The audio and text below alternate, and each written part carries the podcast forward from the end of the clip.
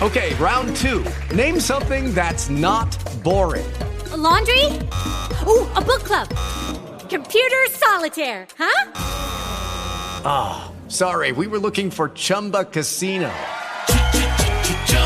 That's right. ChumbaCasino.com has over 100 casino style games. Join today and play for free for your chance to redeem some serious prizes. ChumbaCasino.com. No purchase necessary. Full prohibited by law. 18 plus terms and conditions apply. See website for details. Looking for a newer used vehicle? Browse online at tradeandpaper.com. Cincinnati's free online classifieds. Search inventories from local automobile dealers, list your own vehicles and unwanted items for free, and turn them into cash. Go to tradeandpaper.com. What the rock is cooking? All right, good evening, folks. The Rocky Boiman Show. It's a pleasure, as always, to be with you. Three full hours tonight. Um, look, it's that time of year. Everyone's thinking about baseball and barbecues and vacations. I, by the way, am going on vacation here uh, this uh, coming uh, th- this Saturday for a week. So that's uh, kind of what a lot of people's minds are on. But also, there are a few big time issues kind of percolating, right? We got the Comey on the national level. We have the Comey trial, the Comey, uh, whatever the hell that thing was today. And then locally, the Ray Tensing case. And to discuss both those two big time issues, I want to bring on the man, the myth, the legend himself, the one and only Willie Cunningham. Willie, how are you? Rock, I can smell what you're cooking. Give me a full report.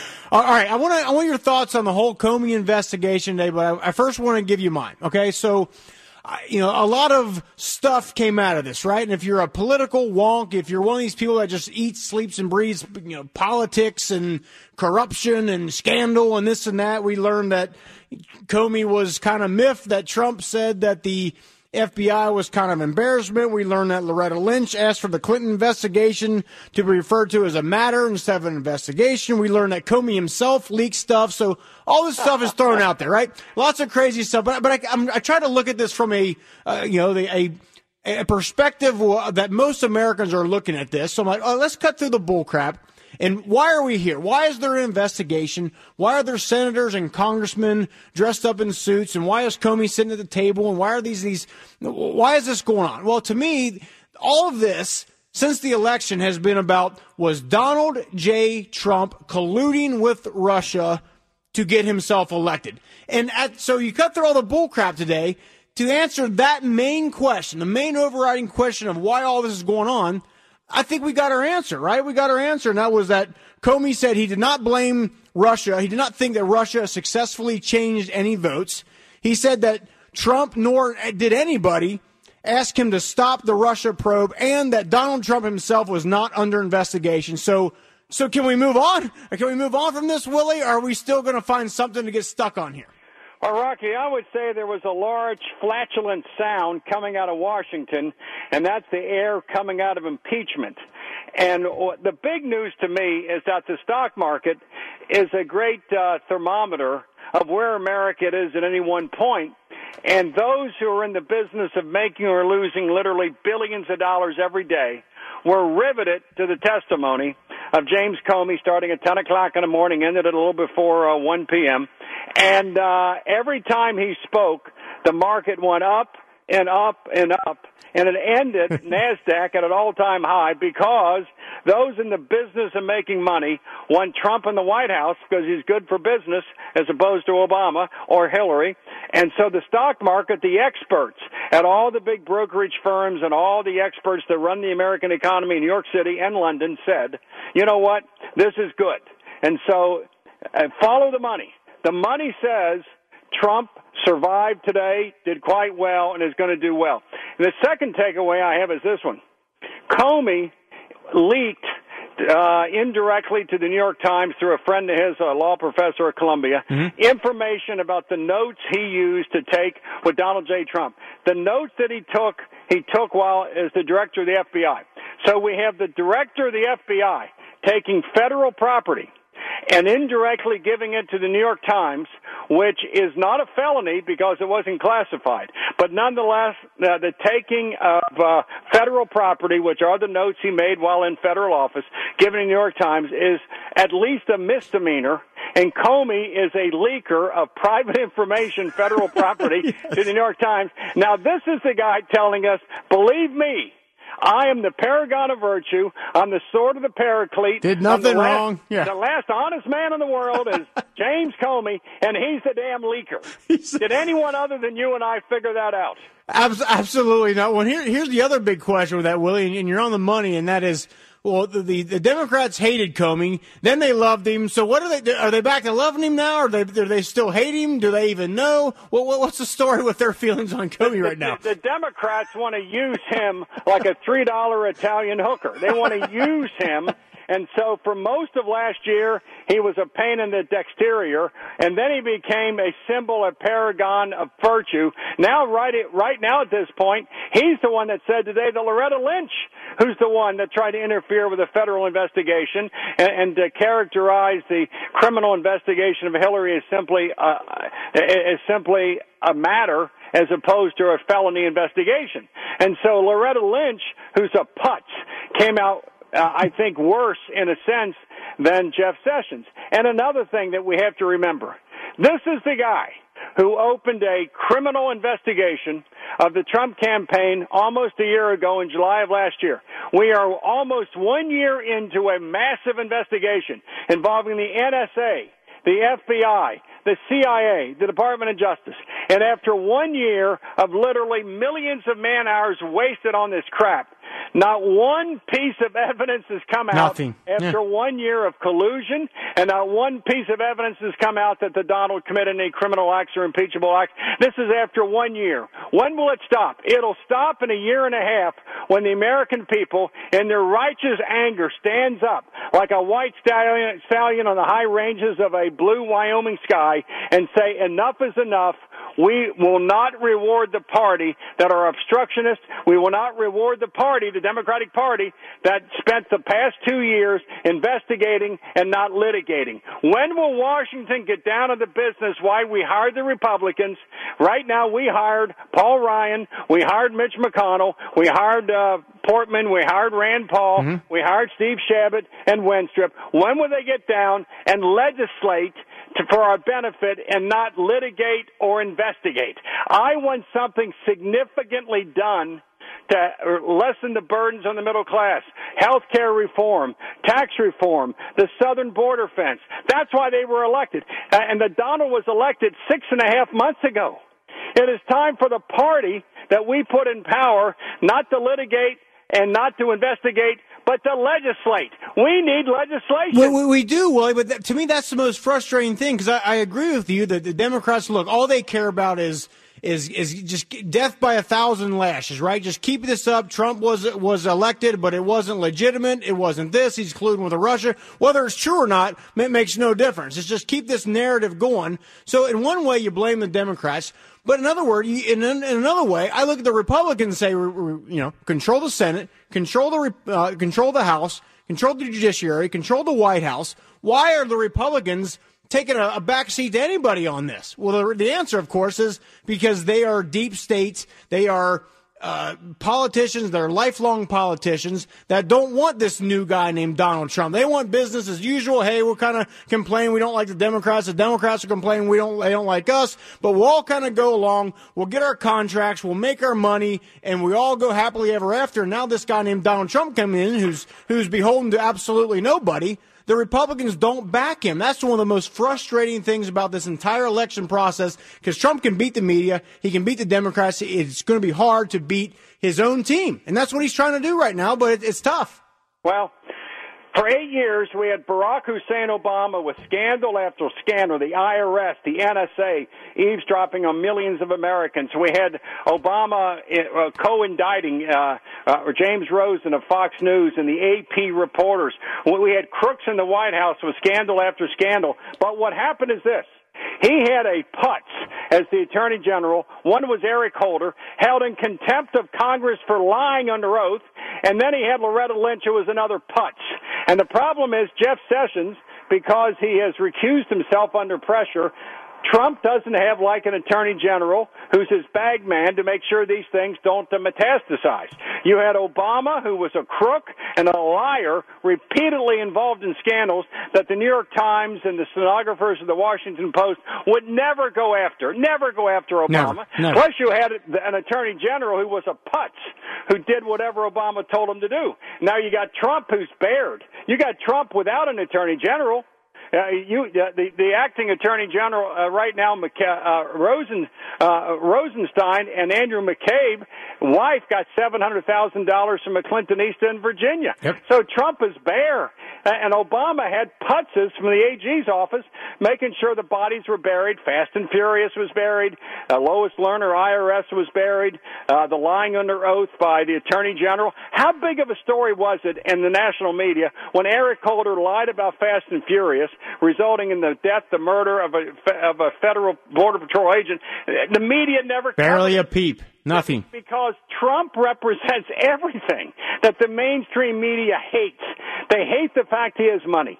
They hate the fact that he's anti-illegal immigrant. They hate the fact that he's got funny hair. They hate the fact of the ins- the Access Hollywood tape. They hate everything about Trump, but they loved everything about Obama. He was a multinationalist. He was raised in Indonesia. Obama, Obama, Obama. The South Side of Chicago did a great job organizing there. Became a law professor. Obama, Obama, Obama. Obama, and the Obama. media never covered him. They never covered the scandals, and most Democrats now believe he had a scandal-free eight years. Yeah. He, he didn't have an attorney general held in contempt of the Congress. He didn't have the IRS wrongfully investigating conservatives and patriot groups. He didn't have the AP being wiretapped or millions of phones tapped. None of those things happened under Obama. Like No. your plan, keep your plan. Like your doctor. No, every- everything was wonderful. Wonderful no eight years. Yeah. No problem. It's fantastic. Problem. It's Well- Obama. Obama. but, but but here's here's the deal, Willie. I, I just wonder again. It's it's been Russia, Russia, Russia for eight, nine, ten months here, and not one shred of evidence has come out of collusion. It came out today. Again, that was the big takeaway for me of all the stuff that was thrown out there. It was why are we here? We're we're here to decide if James or if if Donald Trump colluded with. Vladimir Putin in Russia. It came out today that he did not. James Comey thought he did not, nor did anybody think he did. So can they? Will they keep this up? Will they keep the narrative up, or will they? Or do do you think at some point, and, and probably it's happened already?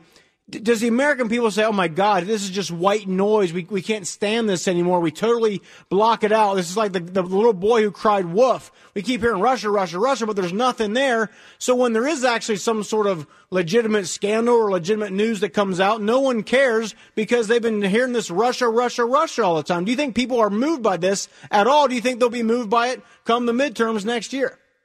Uh, I hope and pray that the Republicans will have the coyones that the Democrats have.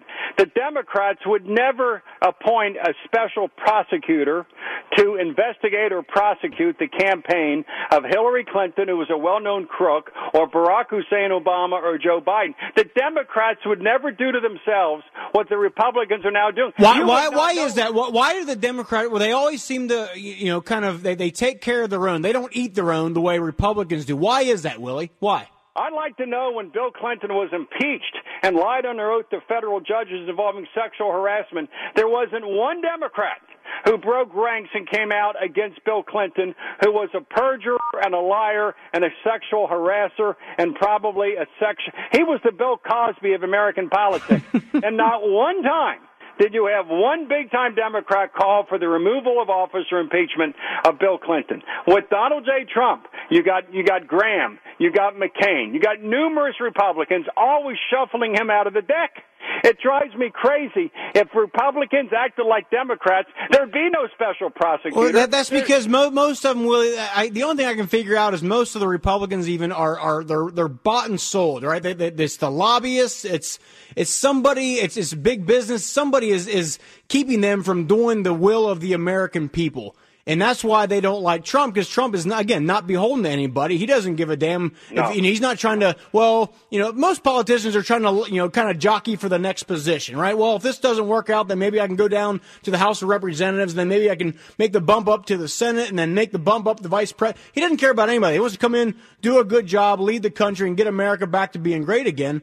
But no one wants to let him do it. No one Well- wants to let him do it. The Trumpster needs an attorney general and Republicans who actually are in leadership in the House and the Senate to run interference and get on to the issues that we care about. We care about middle class tax cuts, the southern border. We care about Wall. making America strong, the wall. We care about Obamacare, repeal and replace.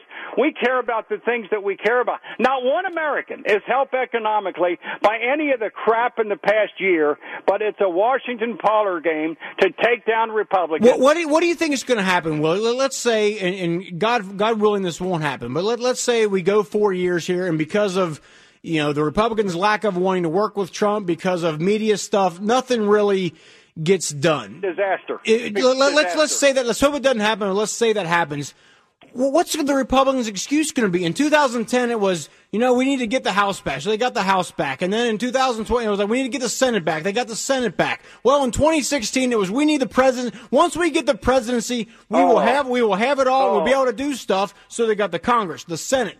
The, the, the presidency, the Supreme Court, two thirds of the governorship, and nothing is getting done. What, what, what is there going to be the excuse? What's going to be the excuse? in a year and a half, if there's not significant change in Washington, normal people like you and I are not going to vote Republican, and the Democrats will come out, take the House, take the Senate. And within six months, Trump will be impeached. Within six months, when Nancy Pelosi takes the House, he'll go to trial in the Senate, and he will not be removed from office. It takes two thirds. He will not be re- removed from office. And then in 2020, fa- facing the American people, the Republican Party under Donald J. Trump will be mortally, mortally wounded. And, and I'm waiting for the Republicans now. It'll take two or three years for any changes in the tax code or Obamacare to percolate and breathe through the entire economy. They got to get the wagon on the road right Got now. Got to get it going. And, and do look, it now. you- You're right. And if I were Trump, I would come out and I'd say this.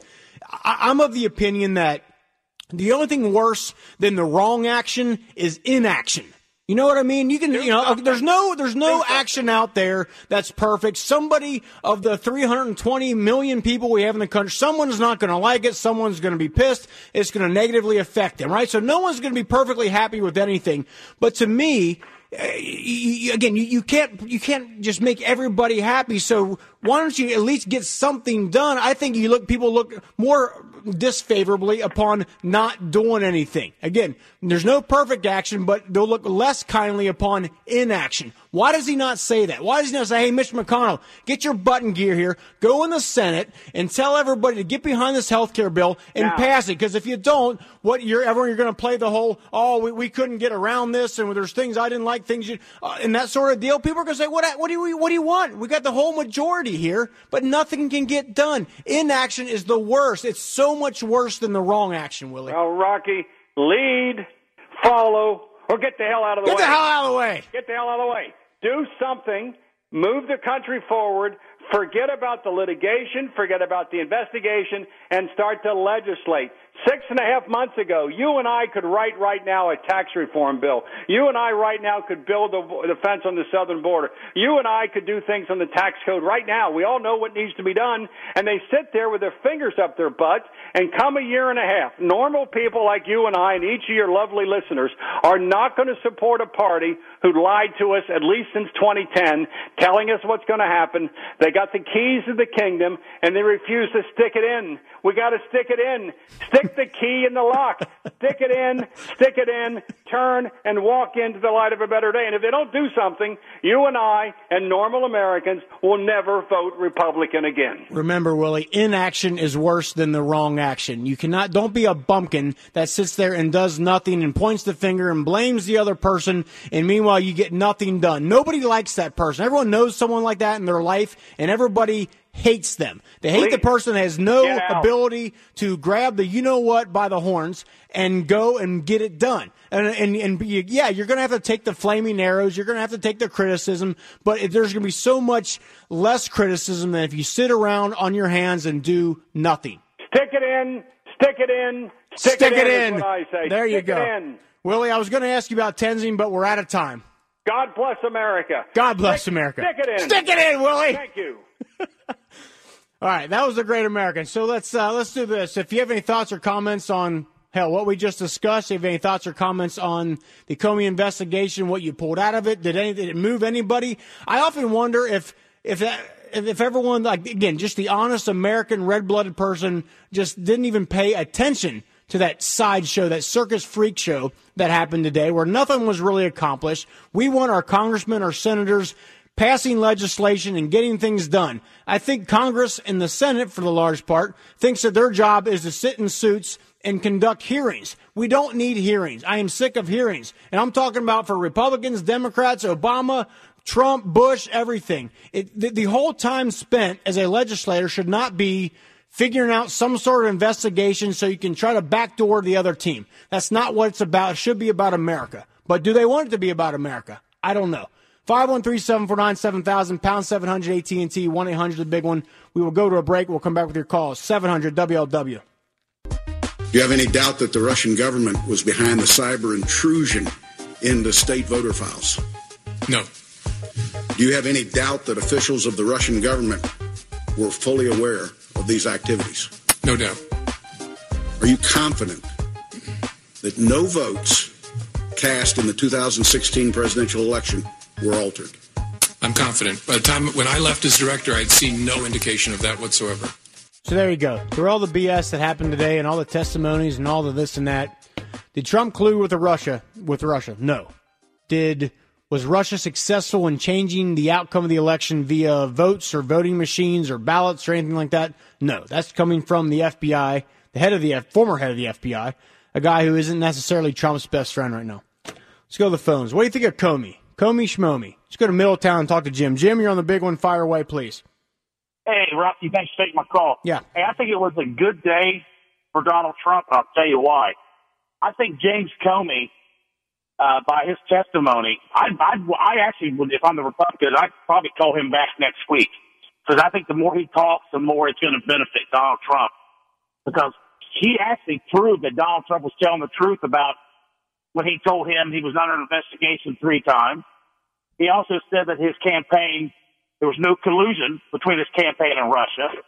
He also said that Donald Trump and uh, that Russia and Donald Trump's campaign there was no collusion. Yeah, I'm trying to think there was something else. Well, no, which uh, which is the central issue again. Cut through the BS today. Cut through all the the other periphery stories that are going to come out of this. Why were we here? Why was there an investigation? Why was it on television? Why did they have every senator and congressman a part of this panel? And why were they interviewing Comey? Well, it was because there are some out there that think Donald J. Trump colluded with Russia in order to get elected and get himself elected instead of Hillary Clinton. That, that's the that's the whole reason all this is going on. And the answer to that question came out today. No, he didn't. He didn't collude with Russia. He wasn't didn't ask for the investigation to stop. None of this happened. So can we move on here or what? Well, you know what? If, if it, the, the Democrats already deny it's watching TV, they're still sticking to that Russia collusion, and he blew it out of the water today. It, there's nothing. Chris Matthews even said the collusion thing is gone now. It's, he, he already. It's gone. It's gone. There, there's. I mean, at some point, right? If you keep saying something's there and we got to look, we got to investigate more and we got to make sure we, no rock goes unturned and all that. That's understandable. At some point during an investigation, uh, some some sort of like credible source, some sort of credible action has to come to the surface. And so far, we've had none. And the other thing that came out of today was that, and Comey said it himself was that all these stories that come out with these so-called sources, most of them are made up. And he pointed to the New York Times specifically. They're all made up. They're all, oh, this source told me that there's no source there. It's no wonder that no one, no actual person has come out and said any sort of vilifying information because there is no person. There's no, that's Rocky, not there. You're, Rocky, you're right because the New York Times and the Washington Post had to uh, they had to come back and say in, today in their paper they were wrong. Uh, said that story about the, the Trump campaign associates in collusion that, that there, there was proof. They actually said, did articles today saying that they were wrong to print that. That was a false statement. So you're you're dead on. Yeah, well, it, now now I'm trying to see what the next thing will be when I wake up tomorrow morning because the the Russia collusion story has more or less has been it's dead, it's over. So what's the next thing going to be? I, I know now the one I'm seeing now. If you go to like CNN and stuff like that, it's it's Trump's a liar. Comey said he's a liar, and because Comey said Trump's a liar, um, then that must mean he's a liar, and that that is I guess somehow knocks him down as a credible president of the United States. They'll never stop, never stop remember, uh, he said, I, I hope this investigation can come to, or whatever, to an end. Hope means that he's obstruction of justice.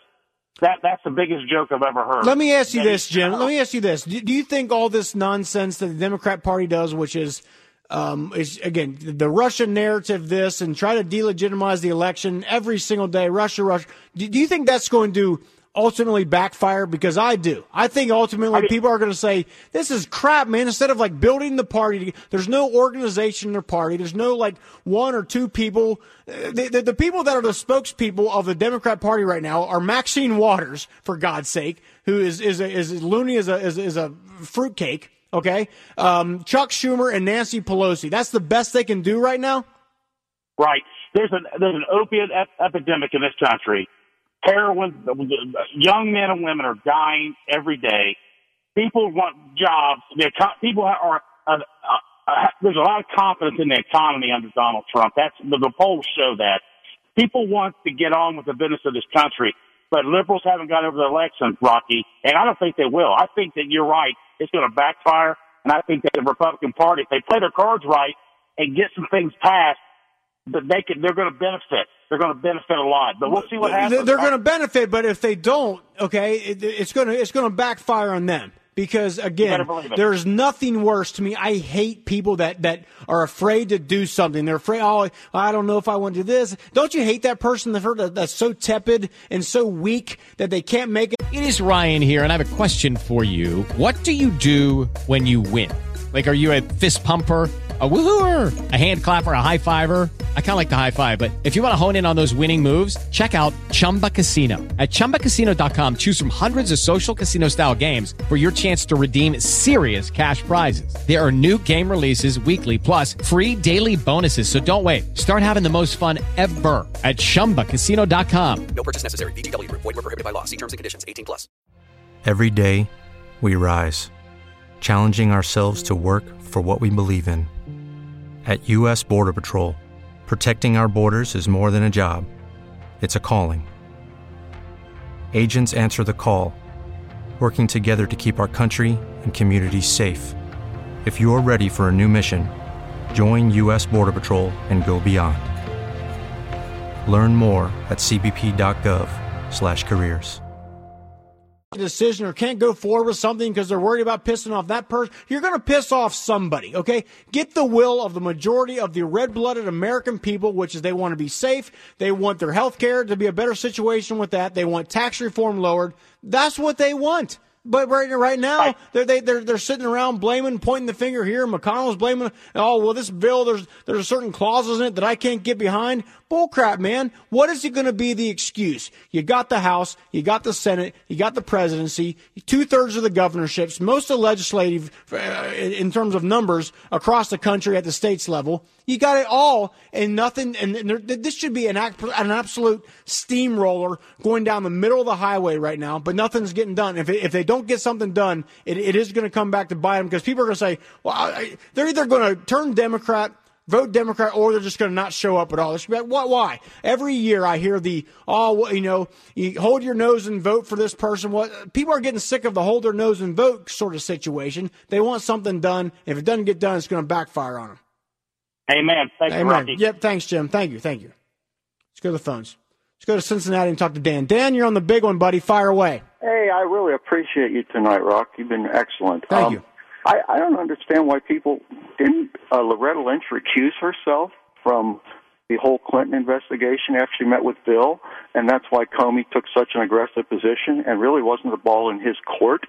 Um, to make a decision on Hillary. Well, And that's they- the thing. Well, he, like he the bad guy. Well, yeah, he had a decision to make when the whole the meeting with Loretta Lynch and on the back of the on the tarmac there with Bill Clinton, and that was a ma- that was a major breach of conduct. But Comey didn't really decide to go after her on that. Now, you know, he, now he kind of releases today that you know Loretta Lynch said, I mean, told him in private that she wanted the investigation into her emails to be called not an investigation but a matter. In, in other words, to kind of you know uh, dampen the, the fire on that a little bit. But Comey did he, he didn't do anything about that though, did he? Didn't no, do nothing. no, and basically she put the ball in his court to make a decision. It's it's it, it, I I don't know. Comey, I used to you know at the early stages I thought Comey was an all right guy. He's kind of weaselly now. I also didn't like the part where he's like, if I had been stronger, I would have done. What's he trying to do? Play the you know I'm I'm the uh, I'm a you know Donald Donald Trump was a bully car. Is that what he's trying to play? Come on, give me a break. The guy's the head of the FBI. You're gonna be scared of of, of another man? Come on, please. I agree. I agree. So I, I keep forgetting. No, nobody keeps bringing that up about her recusing herself, and it was in his court. So I, I don't know why they they forget about that. No, they they often do. Dan, we got to run, but thank you for the Thanks. call. Yep. Thanks, Rock. Yep. Let's go to Norwood, the home of Mark Edwards, and talk to Ray. Ray, you're on the big one. Fire away, please. Yeah. Hey, you're on the radio. Yeah. Do you guys have nothing else to argue about? I got all kinds of stuff to argue about. I'm, I'm, the, the phones are, are jacked right now about this conversation. I want to move on to other stuff, but people want to talk about it, so that's my job. So um, you you need to find your new job. What do you do for a living, Ray? No, never mind. Let's go to the phones. 513-749-7000, pound 700 AT&T, 1-800. And actually, Ray has a good point here because I've, I've told you before the show started, I'm not going to spend the entire night talking about Comey this and Schmo me this and blow me this. I'm not going to do it. But I want to at least cover it. It's part of the conversation. It's the only thing happening in the news at the moment. So we're going to talk about it a little bit, but we're going to move on to other stuff here too. So let's do this. Let's take a break. We've got a big show going all the way till midnight, 700 WLW. It's 951 here on the big one. Look, trust me, I, I, if you think I'm going to talk about Comey and the investigation all the way till midnight, you're absolutely nuts. Got to cover a little bit. Wanted to talk a little Tensing, but now we're going to move on. One of the things we're going to discuss at some point tonight is look, I'm getting ready to go on a vacation on uh, Saturday. Okay, me and my wife, son, my sister, her husband, we're going to go up to a, uh, we're going up in the Northeast. Okay, and I I wonder if this happens with other people out there. Like, there's different type of vacationers, right? Different, like what people like to do on vacation. Some people like to relax and kind of rejuvenate and just kind of chill, and other people like to explore and look at stuff and have an agenda. That that's me. Okay, I want to I want to go explore everything we are. I want to be active. I want to look at new stuff. I want to try to fit in a bunch of sites and this and that. My wife is the complete opposite in that she likes to just relax. Go somewhere, relax. Let's find some, you know, something cool, whether it's a beach or whether it's uh, something in nature, this and that. And, and I wonder if other people have that have that issue when you're trying to plan a vacation. Now, and again, right, it, it's we, we, there's a lot of things we both like, and you know, we we've agreed to go where we're going, and it's going to be fantastic. But uh, a week into it, I, I just know from other past vacations we've taken, especially when we've gone to the beach, she can lay on the beach and, and just enjoy the sun and read a book. And I want to shoot myself. I, after like five minutes, I'm like, can we go do something? Can we go look at something? Can we go try to find, I don't know, just see something other than just sitting here? So uh, we're going to talk about that tonight. The other thing we're going to talk about at some point is, you know, and this kind of flows from that vacation conversation is what what kind of spender are you? Okay. Because, you know, I'm trying to, you know, I'm from a you know, German kind of family, and I think that Germans are notoriously cheap, right? And the Germans, the other thing Germans do in terms of money is um, they don't like to spend money on things that you can't hold hold in your hand afterward, right? My dad is like that, and and I'm kind of like that. It's hard to spend money on a an experience or a a uh, you know th- that sort of thing that after when it's all said and done, you can't hold it in your hand afterward. I'm trying to be more along the lines of the hey, let's let's let's, let's try to go somewhere cool and, and have an experience, pay money on that versus a thing which you can't take with you, and you never. You know, five, ten years from now, no one remembers that thing that they got. No one can remember a, a, a most of the Christmas presents they got when they were young. But usually, everyone can remember a a family vacation or can remember a some sort of experience, some sort of excursion that happened, right? So I'm trying to kind of more on that, but then also along those lines, what what do people like to spend their money on? Are there certain things you like to splurge on, other things that you you won't spend a nickel on? I, I think that's kind of fascinating too. So we'll do all that. But uh, here's what we're going to do. Uh, we're going to take a break, and when we come back here, we're at the top of the hour news. And I got a guy coming on. His name's Danny Milligan. Okay, and this is a I'm switching 180 degrees on here, but his name is Danny Milligan. He was a, um, two-time state champion at St. Xavier High School, uh, four-year uh, letter winner at UC. Uh, great kicker, great wide receiver, and he started a camp. Okay, a kicking camp and a wide receiver skills camp. And I think the kicking camp especially is going to be lights out because as a guy, you know, I used to have a linebacker training academy. I had a speed and agility academy I had for five or six years that was very successful. But, and, and there's people that do that. There's people around town that do quarterback skills training. There's people that do, you know, speed and agility. People do linebacker, but there's, I don't know many people out there, if anybody, that's doing a kicking camp, kicking skills, like personal training sort of situation. Okay. When he, but now he's doing that. He has the accolades.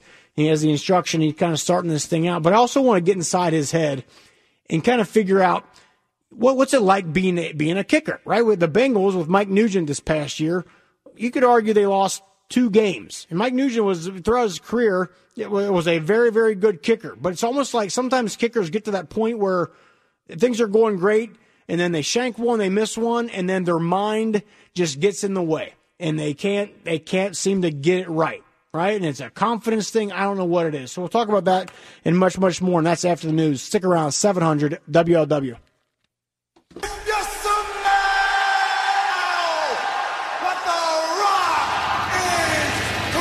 All right, it's hour number two the Rocky Boiman Show, News Radio 700 WLW. Make sure you check out my blog, 700WLW.com. Search word Rocky Boiman. I put a flyer up there uh, today about something called the Southwest Football Academy, which is run by someone by the name of Danny Milligan. Okay, Danny Milligan, if you don't know who that is, uh, former St. Xavier great. Okay, was all city, uh, all state offensive player of the year in high school, then went on to UC and played for four years down there. Had a great career, both as a kicker and as a wide receiver. Now that's a combination you don't really see that often. But uh, anyway, tremendous player in bo- at both those positions. Well, and he has now opened up a skills training academy. Now, if you recall, that's something I used to do. I did linebacker skills, I did speed and agility, things like that.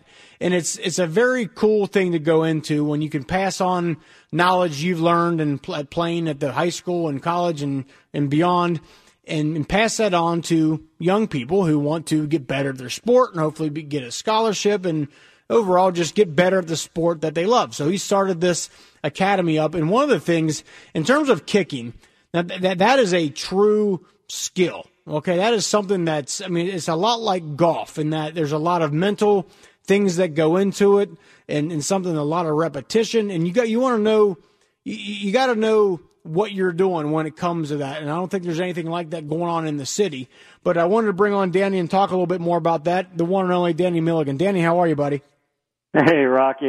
I'm doing great. How are you doing tonight? Doing very good, man. So before we get into, you know, the academy and things like that, I, I want you to just take us inside the mind of a kicker. As I said before the break, uh, you know, here locally, Mike Nugent, right, for the Bengals was a good kicker for a long, long time, right? years and years and years. He was a, a, you know, not amazing, but a very good kicker. Well, this past season, missed a kick early on, and then one missed kick turned into a bunch of missed kicks, and he wound up getting released. And I have to, I just wondered, just t- tell us right now, take us inside the mind of a kicker. What goes through your mind, and what is the preparation like as you go to to do that skill that looks so easy yet is so difficult to do? Well, it's so difficult, you know. Uh, you got guys just sitting on the sideline constantly. Uh, thinking about every little technique that you're going through. Just like you said, uh, golf is um, a mental game. It's uh, you got to really configure kind of what you're going to do, where the ball's going to end up being at, and it's all mental where you're picturing exactly what you're going to be doing at, at that exact time. Um, I've seen a lot of kickers kind of go through struggles. Luckily for me, I was playing wide receiver. Uh, I was not, I was able to keep my mind on a different part of the game. Uh, so when I came out there, uh, it, it was all routine at that point. I had nothing really to think about. Uh, right, and that's very interesting what you just said there because I think often a, a kicker's mind is their own worst enemy. Like you said, most, most kickers are kicking whatever five, six, seven times if you're lucky a game. If you're course, lucky, if yeah. you're lucky, yeah, and during the course of three, three and a half hours. So there's a lot of time to think, a lot of time to think about what went, what you did wrong, a lot of thought, time to think about how much the fans hate you, a lot of time to think about how much your own teammates hate you for missing that, that kick. So to your point, the fact that you were able to be a receiver and you're in the flow of the game and this and that, and oh, hey, oh, I got a kick here too. you were you were able to kind of succ- overcome that the, the mental hardships of, of becoming a kicker where you're sitting there with nothing but you and your own thoughts. Yeah, absolutely. You know, you never want to let your teammates down uh, when you go into a situation where it's either just hitting an extra point. It's something as simple as that. Uh, now they made it a little more difficult on the NFL level this uh, past couple of years, but usually you think, you know, this guy does this every day. He's, you know, it's the same routine. What what's going on? Well, he's only controlling really 15, 20 percent of that. I mean, you have the snapper, you have the holder. You you can't control the wind. You have to play all that, and there's so many things that go into it. And that's what really. Hey guys, it is Ryan. I'm not sure if you know this about me, but I'm a bit of a fun fanatic when I can. I like to work, but I like fun too. It's a thing. And now the truth is out there. I can tell you about my favorite place to have fun Chumba Casino. They have hundreds of social casino style games to choose from, with new games released each week. You can play for free anytime, anywhere. And each day brings a new chance to collect daily bonuses. So join me in the fun. Sign up now at chumbacasino.com. No purchase necessary. VGW Group. Void were prohibited by law. See terms and conditions. 18 plus. becomes a mental game and it's just a confidence. And once that confidence gets shattered, you know, it's something you have to you have to work on and rebuild. And you know that it's not easy. Now, was there something you did? Uh, and I guess some sort of a of a repetition kind of thing, uh, some sort of steps you took to make sure that you were always. I, you know, a lot of times when people follow a plan, that kind of keeps them in the flow, in the movement. What, what was it for you that kept you mentally focused on what you had to do and how to do it correctly? You know, what I kind of really uh, found to be most helpful for, helpful for me was once I get onto that field, uh, a great uh, co- a coach of mine uh, over at St. X, he goes, look, black everything out except for right down the middle. You know, the only thing you want to see is in that background uh, of the field goal post. So you focus on that one little target, whether it's a person, you know, behind the stands or behind the field goal post, or it's a flagpole like the American flag, and that's usually what is behind that. So that's usually what I, I aimed at. Really? So, so, normal- so you you picked out a specific thing, and you know the old saying, uh, "Aim small, miss small." Right? So if you pick out a small, specific person or a flag or a whatever, a- a, a can of beer someone's holding, that that that, that enables you to, to to do a better kick, right? That's that's exactly, and then you just have to hold confidence in, in the teammates that you have holding and snapping, and you know the edge rushers and everything. You, you expect everyone to do their job just so you can do your job at, at the highest level. Danny Milligan, join us on the show. Make sure you check out my blog, 700WLW.com. Search word Rocky Boiman. I got a flyer up. Uh, Danny has started a, a uh, an academy, Southwest Football Academy, where he gives instructions on both agility, receiving, and also kicking. I, I want to stay on the on the kicking subject here for a minute, Danny. What, you, you, talked a second ago about about wind. How does a kicker factor in wind? I mean, do you do you judge the mile per hour, and then you say, well, that means I gotta I gotta aim it over, you know, three four yards to the left? I- How does all that work? I don't think anybody really knows how kickers factor in wind and weather. Yeah, well, I'll tell you, the most difficult place I kicked at was Paul, Bar- Paul Brown Stadium. Uh, you know, the wind on ground level could be one way, and then once that ball goes up in the air, it's a complete tornado. Uh, depending on which way you're facing, it, it really kind of messes with your head, messes with the ball. Uh, it's repetition. Uh, you got to practice it, uh, and then eventually you kind of figure out, okay, well, you know, I'm, I'm going to be kind of line driving this a little more than usual. I'm not going to pop it up in the air. Uh, you know, it's a 35 yard field goal, so, you know, I- I'm going to kind of hit it a little to the left and, you know, it's almost a science, really, but it becomes more natural instinct, I feel like, uh, you know, when you really step up to, uh, the game situation. Kickers that that aren't successful, maybe what's some of the the most common mistakes that they make? Eh, Whether it's you know at the next level, college, pro, or, or your average high school kicker out there, youth kicker. What, what's the one thing consistently you see kickers do that's wrong? Uh, not being consistent uh, with the power. You know, a lot of kickers, an extra point, they're like, oh, I'll just chip this one in. You know, okay, 15 yards back, I'll, I'll put a little more power on. Then you get to like that 40 yard marker, 45, depending on, you know, how talented you really are.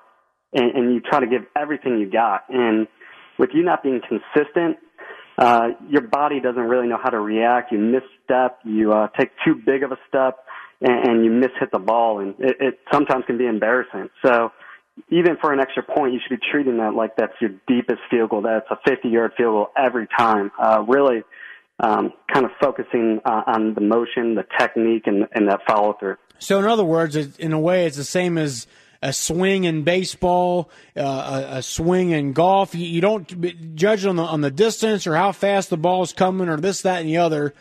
You don't change the, the swing. That remains consistent. It's just the, the timing of it and, and things like that to keep things consistent. Absolutely.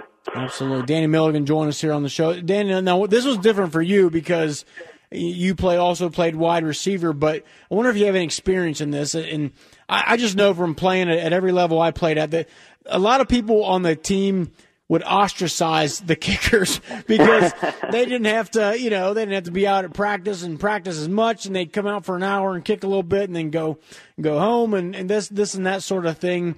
How did you deal with the fact that? And again, your situation was different, but how do you how do you feel kickers deal with the understanding that again that you're, you're it's hard because you're on the team, but you don't sometimes you don't feel like you're on the team. How's that kind of work? Yeah, actually, that's funny you mentioned that. I, I remember specifically my freshman year uh, over at UC, we had a couple kickers, and you know, you're right. I was playing wide receiver, so I, you know, I'm out there, I'm running drills, I'm doing sprints, and I see these guys after the first two periods go in, they start playing cornhole at uh, two a days. That, that you know, they're hanging out. Hey, but, you guys. know, but I mean, like, hey, you guys, uh, you know, when we need you, we need you, and uh, That's you know, right. whatever helps you keep you focused, whatever uh, routines you got, you don't want to mess with that. Some each each person's very unique, uh, very different, and and you have to handle that with care. It's uh, you, you some people you can yell at and you can try to push to motivate. Others you have to, you know, take back, put put uh, be individual with them, and uh, kind of walk them through, uh, as you will, and. uh you know, kickers kickers are a unique brand, and uh, you, you got to treat them a little different sometimes. Well, well, you're right, and I think, and I can speak specifically at the professional level. Most guys don't really, you know, they understand. Look, you're here for a purpose, and you know, and all this and that. We're not going to, uh, you know, ostracize you because you're not practicing as much. And to that point, funny story, Danny. When my, I guess it was my rookie year or second year uh, when I was with the Titans uh, our kicker Joe Nedney got hurt, and we want to bring in back a kicker by the name of Gary Anderson. If you know who that oh, name yeah, is, absolutely. and and Gary Anderson was he was playing in the end. I mean, he had played. This is like his twentieth year. He was in retirement. and he was he had kicked forever, and literally he was the last guy in the NFL. And I know because everybody in the locker room would steal his helmet and put it on, but it was the last guy that had that single bar face mask right? Yeah. So everyone thought that was hilarious just to put that on and take whatever, take pictures and stuff.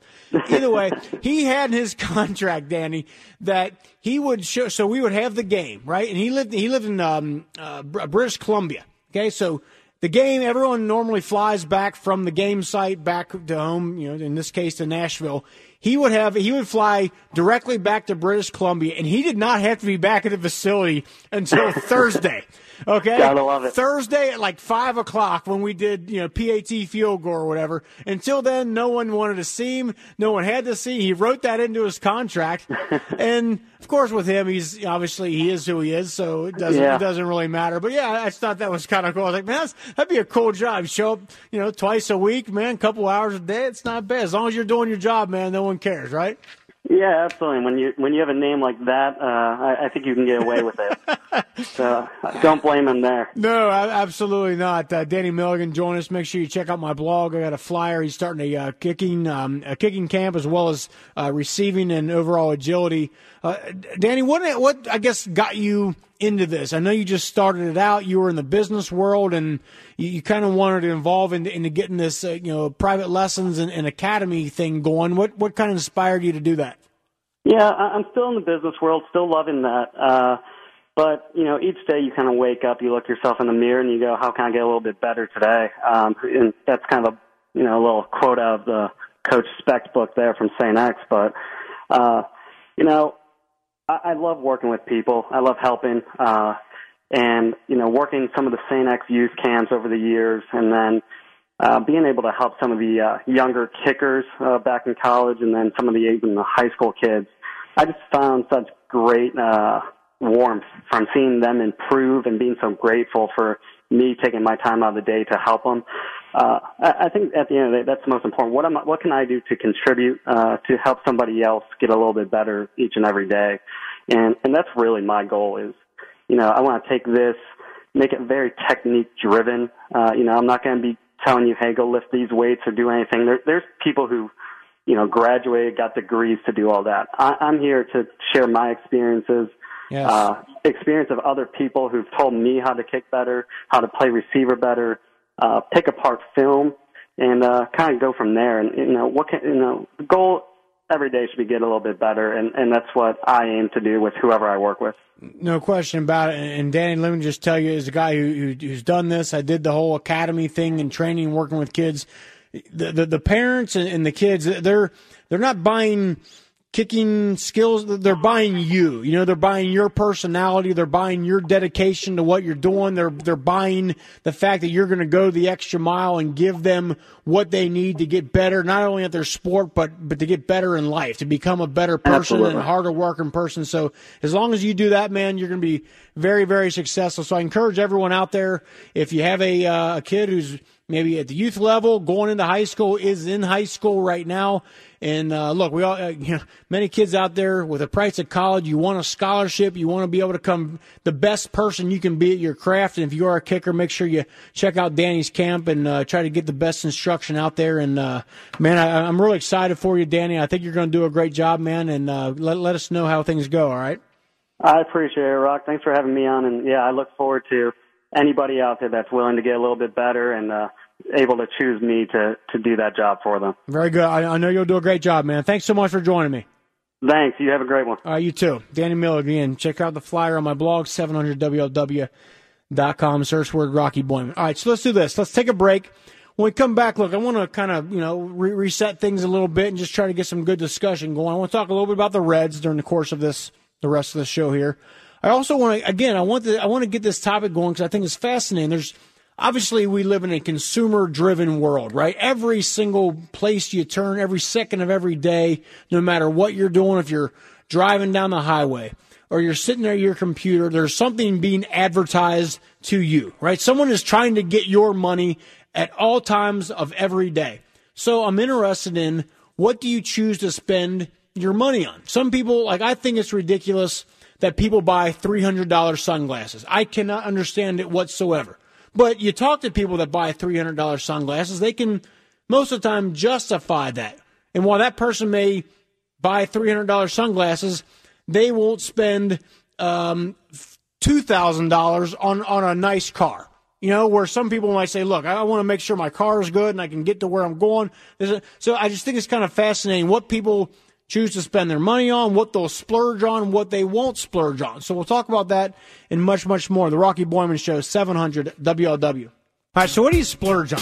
Okay, well, what do you, of all the things you can spend money on out there, what are some things you have no problem spending, you know, a higher degree of money on, and what are some things that you can't even fathom spending a nickel on? For me, I'm kind of the point in my life where when it comes to tools, and, and for example, I was at Home Depot uh, a few days ago, and I bought a rake because my the rake I had broke, and I bought the best rake they had. Right, it was you know four it had been thirty five, I think it was like forty dollars. Right, my wife's like, "What is the matter with you?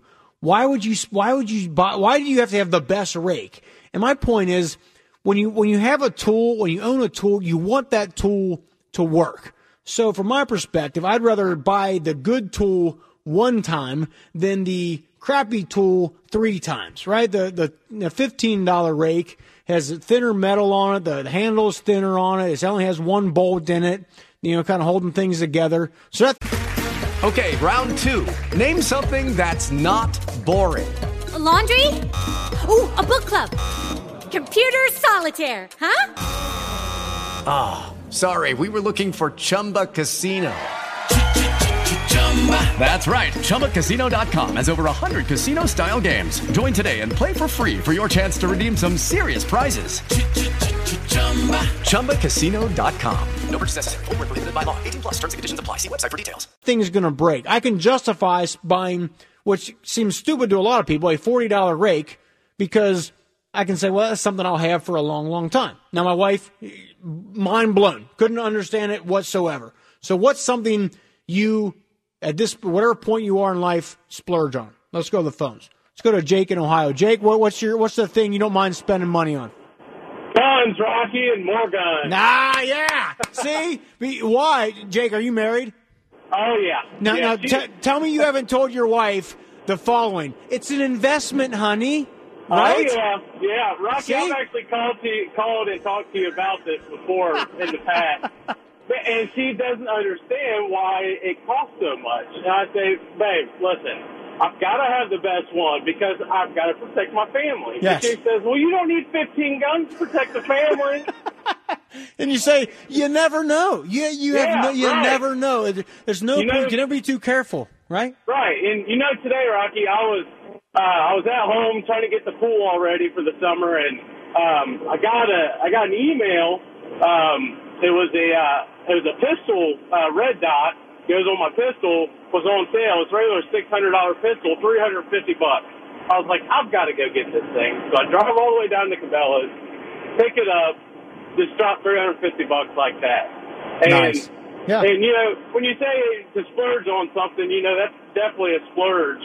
And uh, you know, it, I kind of feel bad when I say this, but when it comes to like my kids' clothes, um, you know, I've got I've got three kids, five, three, and one. Right. And my wife, you know, she'll she'll she'll get my card, of course, because I buy my gun. Right. And you know, she'll go and spend a couple hundred bucks on the kids' clothes, and I just they I'm like, babe, they only wear them for Yeah. a couple months, and then you're either give them away or something. Yeah, they grow out of them. They this and that. I, I agree with you, man. The spent buying. The, I mean, just even for myself to buy great clothes can't justify it. But you're right. Guns. Uh, I'll, that's fine. I will. I will. I will pinch my pennies to save it up to, to buy that, that gun I like. Jake, we got to run, but thank you for the call.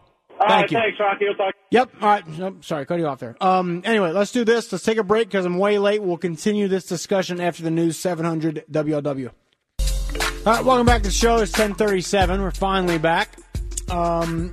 Look, we're we're gonna get back into discussing the the hearings today and Trump and all that stuff. I I, I got to take a little bit of a break and and because I, think it's kind of a fascinating conversation. And I I kind of stole this from Mo because I know he was talking about it somehow the other day. I don't even know what how what led him to it. But again, it's things things you'll splurge on, things that you're you're tight on. But it kind of came to me because my wife and I were having that discussion I just talked about last break about buying the rake, and she could not understand it. And her and I are very very different in that like she will or I, I can't spend money on like like small little things. Like it absolutely pains me to pull into a gas station and buy a Gatorade or buy a pop. And I know it's like a dollar twenty five or whatever it is, but I would a million years can't do that because I'm like, well, I, I got I got you know a six pack of twelve pack of Coke or whatever at home for literally pennies versus going in and wasting two bucks on a bottle of Coke. I can't do it, right? So,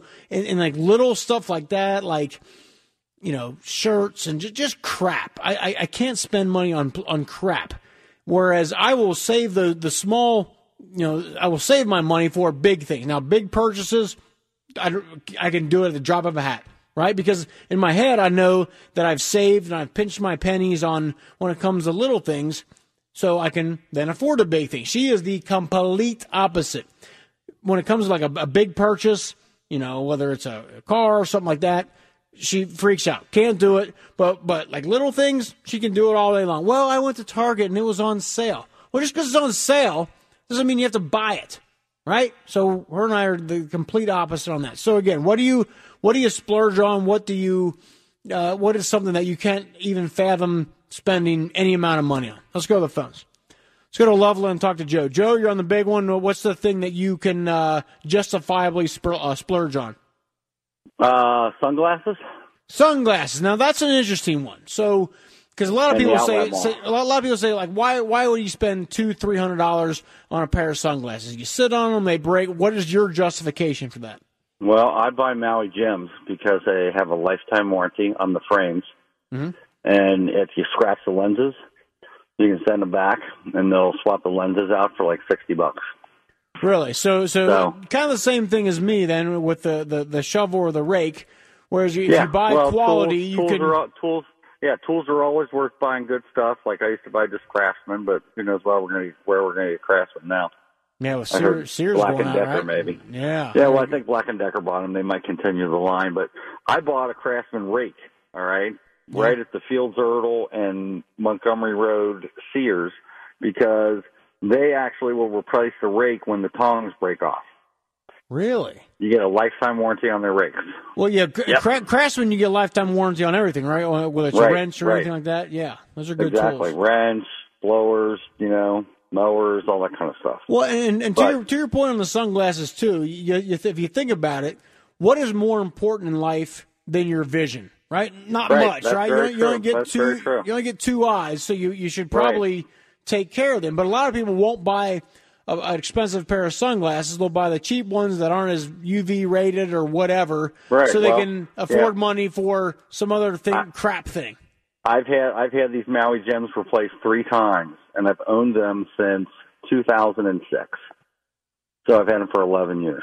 It's not bad. What what else? Any- Right. Anything else that you like? And they you go- and like. Well, like I like uh, you know I like uh, nice clothes for myself. So like I got a buddy that has a tuxedo shop. But, you know I'll buy end of season long sleeve shirts from him. You know they're like two hundred dollar Italian shirts for fifty, forty. You know sometimes thirty five bucks. No, that- no, that, that, that's a good deal. Now, but but you you wouldn't Right. spend two three hundred dollars on that same no, shirt. I would you? not spend two hundred dollars on a shirt. So I would that- not. that's- I'd, that's I'd find. I'd Yeah. find the sales. Like I go to the outlet mall, you know, up there on sixty three, and I get all my Under Armour stuff up there. You know, the spandex shirts and Yeah. the upper shirts, the jackets, shorts, you know, golf No, pants. that, that that makes sense, but it, but to me, I, I guess you know you're, you're you know I'm married and all that stuff. Like, why do I need a an expensive shirt to go? I'm not going out to a club. Like, literally, my entire closet is like collared shirts and and black shirts, like black long sleeve shirts. Because that part of it too is I don't have to really think about what I'm going to wear. Just kind of grab yeah, that's grab the kind of next like one. uh, you know. Jeff Goldblum in The Fly. That's you know, exactly the right. he owned five suits. He owned five suits, day. and he said it was Right. Einstein, right? Uh, Is that an Right. Einstein thing? You don't have, yeah, you don't have to think about what you're going to wear. You know, Joe, how It's great nice of a, how, great, can- how great of a movie was that, by the way? That was a fantastic movie. Joe, we got to run, buddy. Thank you for the call. right, Rocky, be Yeah, good. You too, man. See ya. Yeah, man. Different people, different different things they'll they'll, they'll go with. Clothes, can't do it. You know, but you know, of course, there was at some point in my life when I was, you know, you're young, you're single, and you're going out. Yeah, you want to have something nice to wear and impress everybody. But now, no way, can't do it. Clothes, I can't do. I, I gotta say, the only thing I really again spend good money on are tools. Like, like I, because I, I figure if you're going to get a job done, you don't want the tool breaking. You want to make sure that tool is there when you need it, right? So that that I can justifiably go with. Um, when it comes to my kids, that, that that's that's an easy one. You know, whatever whatever that he needs, or you know that I, know, we, my wife just bought him a uh, like a jungle gym kind of kind of thing for the yard, and that was easy because no, it wasn't easy because that was it was kind of expensive, but you figure, okay, this is something he'll have. He loves it. He loves playing on the slides and this and that. So easy, no problem at all. So let's do this. Uh, we will uh, got a big show to go on here. We'll continue to talk about Comey. We'll talk about Trump. We'll talk about continue this conversation about things you'll you'll splurge on. We'll talk about also um, different types of vacationer you are. Are you a relaxer or an explorer when it comes to vacations? We'll do that. We'll talk some res. We'll talk about much much more. Stick around. Seven hundred WLW. So you remember the other night we had the discussion uh, on the X Earnings show about um, why we were, we were trying to figure out why the rate of black you know, African American men participating in Major League Baseball is so low. It's at 7.1%, which is a all-time low or lowest since 1958. And we were trying to talk about why that is. And one of the consensus things I think we all figured out through discussion was couple things. First of all, obviously, just baseball in general from a youth participation level is is drastically low, lower than it was years ago because it's a slower sport. Um, kids are a little bit more ADD, a little bit more, hey, we want some action, we want it now, short attention spans. Plus, there's just more sports, period. Right? There's lacrosse. Uh, is, of course, big. There's rugby leagues out there. So, cer- certain, so that's part of it. The other thing we talked about was, you know, and one of the, the major conclusions was one of the issues is the the income, right? The the income gap, and I guess you know if you, the statistical average is I believe it was white families on average make $71,300 while black families it's $41,500. So almost half the amount of money taxable income across the country. That's that's just statistically and you take that in consideration with the fact that baseball is becoming a lack of a better term a, rich man's sport. Right? It's no longer the, the sandlot leagues. It's no longer just, hey, you know, the knothole baseball leagues. It is travel baseball at a young age. And baseball equipment is expensive. The traveling is expensive. And one of the things, too, is we had a guy who come on, he was a hitting coach. And he made a good point is a lot of these players now, in order to make it, you have to have the hitting instructor and you have to have the pitching coach and you have to have the speed and agility trainer. All that costs money, money, money, money, money. Whereas if you're of a you know lower income sort of situation, you can't afford that. So what do you need to play basketball? You need a ball and a hoop. And a lot of these AAU leagues, yes, there's select there's a select aspect to it, but there's so many leagues that even if you're not like the best of the best, you can still go and play on that. You can still you can still play on a local team that's not necessarily traveling all over the country. But with all that said, I got an email from a guy, I believe his name was Alan White.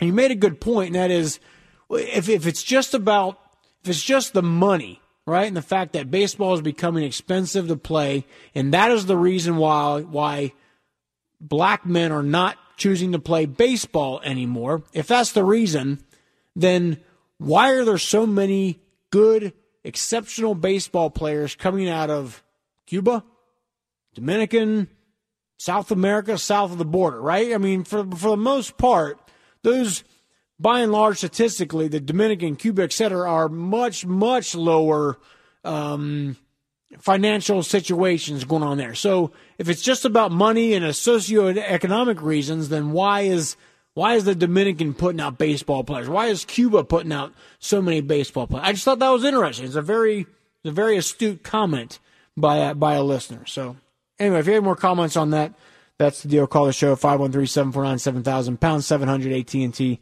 1 800 the big one. Let's go to the phones. Let's go to Mike in Kentucky. Mike, you've been waiting a long time, buddy. Fire away, please. Hey, Rock. Those, those Cubans and Dominicans, they make baseball gloves out of cardboard. Right. Well, see, but that, that's that's kind of what I'm talking about. Is you know the, the, the money aspect is, is not is not impeding their development becoming phenomenal, great baseball players. So why is it stopping kids in America? That's a, it's a question. You got to have the desire. And it, you, you, do. You well, have the desire, but you also have to have the interest. And I, for whatever reason, a lot of the interest isn't there among the black community playing baseball. Yeah. One thing about the uh, about the Russian investigation, have you noticed that that Putin he badmouths the United States left and right, but yet you never hear Trump say a word about Russia? Well, why is that? You think?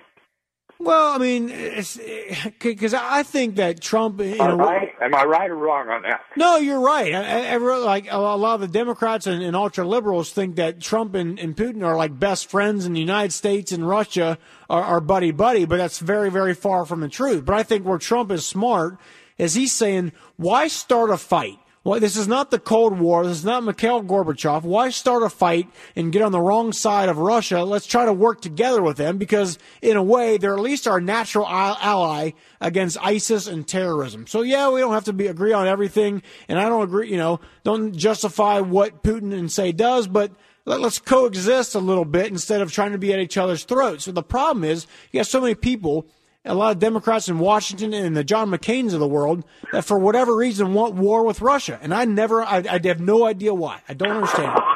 And the other thing is, one last thing, I hear Huckabee Sanders and his lawyers say that uh, that uh, that that Trump didn't lie. Well, how would they know? There are only two people in those meetings. That was, and and and neither one of them are them. Well, yeah, and of course Comey's going to say he lied. I mean, Trump fired him. Was he going to give a glowing uh, account of what happened between him and Trump? No, of course not. So my point is, my point is that Sanders and and uh, and his personal lawyer they, they said that uh, Trump didn't lie. How would they know? They, they, they don't know. That that's the thing. It's more speculation, and that's what at least at right? least at least Comey was on the ropes. He, he was under oath, but but that that's as sure as I'm sitting here. That's what's going to be the story tomorrow. The whole Trump colluded with Russia that was blown out of the water today, and that's been the the the golden calf they've been looking for for like seven months. And Comey under oath, a guy who was just fired by Trump, even with all those circumstances, just said that no, Trump was not under investigation, and no, Ru- Russia did not um, did, did not uh, change any votes in the election. So what they're going to have to go with tomorrow is, oh well, Trump lied. Trump's a liar. That, that's what's going on right now. It's going to just going to continue. You pick a fight with the media, and you you are not going to win.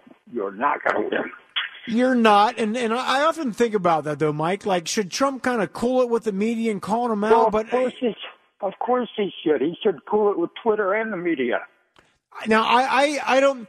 Here's the only thing, though. I, I agree with you. I, I wish he just put the, the Twitter stuff. He's going to tweet out about, you know, like, hey, we got this economic uh, package coming down the line. Hey, that. But but the whole like, hey, uh, I'm I'm I'm treated so unfairly by the media. He comes across as a baby, and he needs to stop it. No one likes someone that that is poor me, poor me. You're a tough Man, guy. Be a tough guy, He's got, right?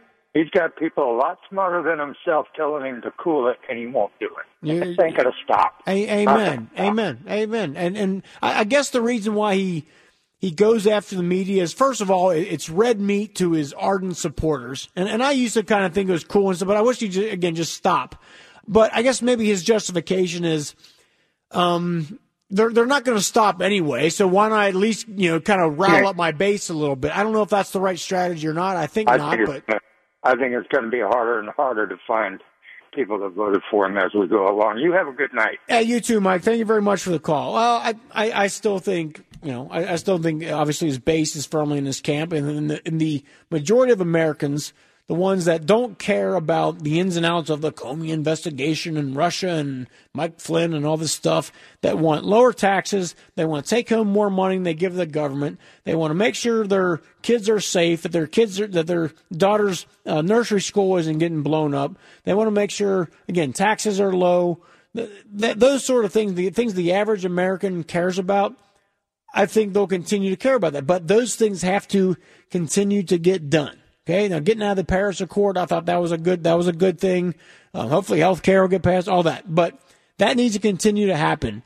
So, in order for that to happen, right, when you get through these investigations, which means he needs to stop tweeting out there and and causing more chaos because the Republicans in the in, in the uh, in the Senate and the House are scared, and they're scared of the media, and they're scared to do anything. They're scared they're going to get called out. They have no a lot of them don't have a lot of fortitude, so they react to that, and they're not going to work on legislation because they feel like they got to be on the defensive about what Trump said about them, what the media is going to say about them. So cut it out and move forward with the agenda, or else the people will speak. We saw the last election. The people spoke. Didn't matter what the media said about them, what was going to happen, this, that, and the other. The people spoke, and that's what's going to happen this time. Let's do this. We're going to take a break. I'm way late. We'll come back with more 700 WLW.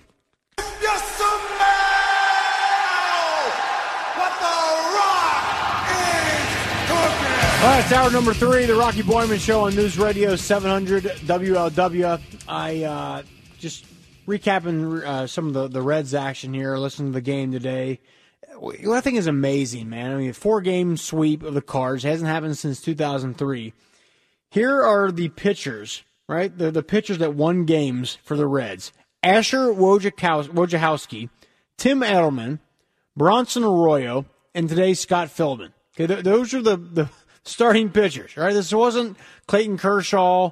Uh, you know, this wasn't Jeff Smart. It wasn't like dominant pitchers that went out there and did this. This also was some pretty good pitchers on the side of the St. Louis Cardinals. Martinez, Wainwright, Lynn, Mike Leake went today. Um, I don't know. I I just think it's it's cool, man. I talked about it last night. What makes this team so fun to watch, and that is again in a day and age where there's so many things that can you can turn to for your entertainment. What will what will keep your eye? What, what will bring your eyeballs to toward a an event, a sport, a TV, a television? Well, it's it's if you think you can see something that is improbable, right? Something that's improbable, but there's a chance you will see it. You'll stick around, which and that is in the case of the Reds, a comeback. How many times has this team been down middle of the game, late in the game, and they find a way to come back and win it? That is a surefire way to get excitement, a surefire way to get people to be interested in your sport. The other reason that why people watch and hang around and watch the Reds and what we're, what's going on right here this year is the fact that you want to see who is it going to be, what player is it going to be, and the fact that a lot of times it's not a superstar that's getting things done. That, that's that's cool. There's an element of excitement to that. There's an element of interest, and there's just you go up and down this roster, and you, you see the players that again these aren't like I mean other than Joey Votto, these aren't from a positional standpoint, not just big time names, big time contract guys, but a lot of good stories, good stories that are interesting. Right? You got you know Scott Schebler. All right, the question coming into this year: Well, is he going to hit the way he did last year? Well, is it is it among the league leaders in home runs in the National League? Eugenio Suarez. Well, he can hit the ball, but God, is he a liability at third base? Well, he's no longer a liability at third base.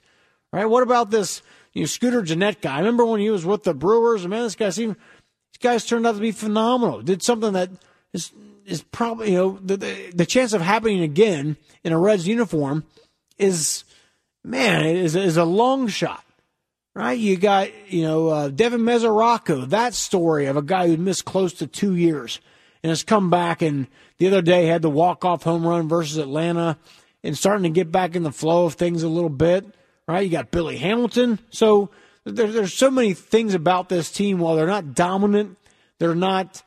I hate to say it. Who knows if they'll be? I mean, the likelihood of them being a playoff team in a division that includes the Chicago Cubs is it's tough. It's slim, but who knows? You know, I'm not, I'm not counting them out.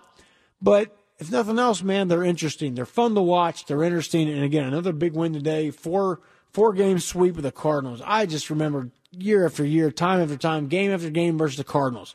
Right? Play the St. Louis Cardinals. You might as well just go ahead and mark an L down. Certainly mark an L down for the series because winning two out of three or three out of four was not going to happen. And my God, the Reds go ahead and take four out of four. I think that's fantastic. 513 749 7000, pound 700 AT&T, 1 800 the big one. And I was thinking about this during the break because, you know, I know locally, of course, the big story is the Ray Tensing trial, and they finally settled on a jury. Okay, and this jury will uh, that's going to uh, see this case made up of, of three blacks um, and nine whites. That's uh, it's different than the first time there was two blacks and ten whites. So, and of course, in a case with racial implications, you have to wonder: Will the jury, the racial makeup of that, take a part in that? Well, I, I'm not going to answer that or comment on that, but I was just thinking about how important is a jur- is the jury. You know what I mean? I, I, think so many times as a as people, you know, cases are fascinating. We want to see what's happening in court cases, and oh, what's the opening statement going to be? And what's the cross examination going to be? How is this all going to go down? What witnesses are they going to call? At the end of the day, man, it is the jury, the jury, the jury, the jury that matters. Period. End of story. Because I don't care if you're if you're F. Lee Bailey, you're Johnnie Cochran, you're Stu Matthews, whoever you are, and how brilliant you are as a lawyer and your your ways of questioning, if you don't pick the right jury, it's done. It's over. And and I, I'd love to hear from lawyers on, on the, the psychology that goes into that. And how do you choose a juror? Because you get a limited amount of time, you get a questionnaire, you get to ask them a few questions, and then some point, you know, you can't dismiss everybody. You got to kind of live with the choices that you're given, right? The, you, you got, what in this case, it was 200 or so potential jurors. Most of them were were awful, so you weren't going to take them. He says you take half of that. The other half of them don't want to even be on the jury. So, with a limited pool of people you're allowed to you're, to have at your disposal on that jury, you got to make a decision, man. And the wrong decision on that doesn't matter all the investigation or the best case you could possibly lay out could be absolutely 100% brilliant. But if you get there's a guy sitting on that jury and, you know, for whatever reason, something, something happened to him when he was young, some sort of event, some sort of experience he had that's going to give him a bias one way or another, it's over. It doesn't matter how brilliant you are. So it, I just think it's it's fascinating to see all that go down. I'd love to understand more of that of the things you look for. I mean, I have to imagine a lot of it is is is gut, right? How many times you know people say it all the time, but how many times does it turn out to be correct? You know, in, in life, if you kind of go with your gut, most of the time you're you're going to be right. But I, I just man, that that would be if you better get that jury right, or it's it's. I mean, look at the OJ case, right? I mean, the evidence was against him. The, the prosecution did, you know, of course they screwed some things up. But the- Hello, it is Ryan, and we could all use an extra bright spot in our day, couldn't we? Just to make up for things like sitting in traffic, doing the dishes, counting your steps, you know, all the mundane stuff. That is why I'm such a big fan of Chumba Casino. Chumba Casino has all your favorite social casino style games that you can play for free anytime, anywhere with daily bonuses. That should brighten your day a little. Actually, a lot. So sign up now at chumbacasino.com. That's chumbacasino.com. No purchase necessary. VGW Group. Void were prohibited by law. See terms and conditions. 18 plus. the prosecution laid out a, a case that looked unbeatable. This guy clearly did it. The DNA is there, the footprints, the glove, the uh, the whole deal is right there. But you know they kind of got hamstrung with a jury that wasn't favorable, and it didn't matter if they would have had a video of O.J. Simpson killing Nicole Brown Simpson. That jury would have said, "No, I don't think so. I think there's some reasonable doubt there." Jury is everything. I find that fascinating. Five one three seven four nine seven thousand pound seven hundred AT and T one eight hundred big one. This jury uh, for the Tensing case is a a zoo researcher, a full time nanny, a mother uh, of a detective, and someone in information technology. Uh, those are the I guess the occupations of three of the or excuse me four of the twelve jurors. So uh, we'll see what happens with that. I know that. So I'm just glad the trial is going to go on. My God, there was they were stopping the cut, you know, stopping it for this, stopping it for that. We want to sue for this.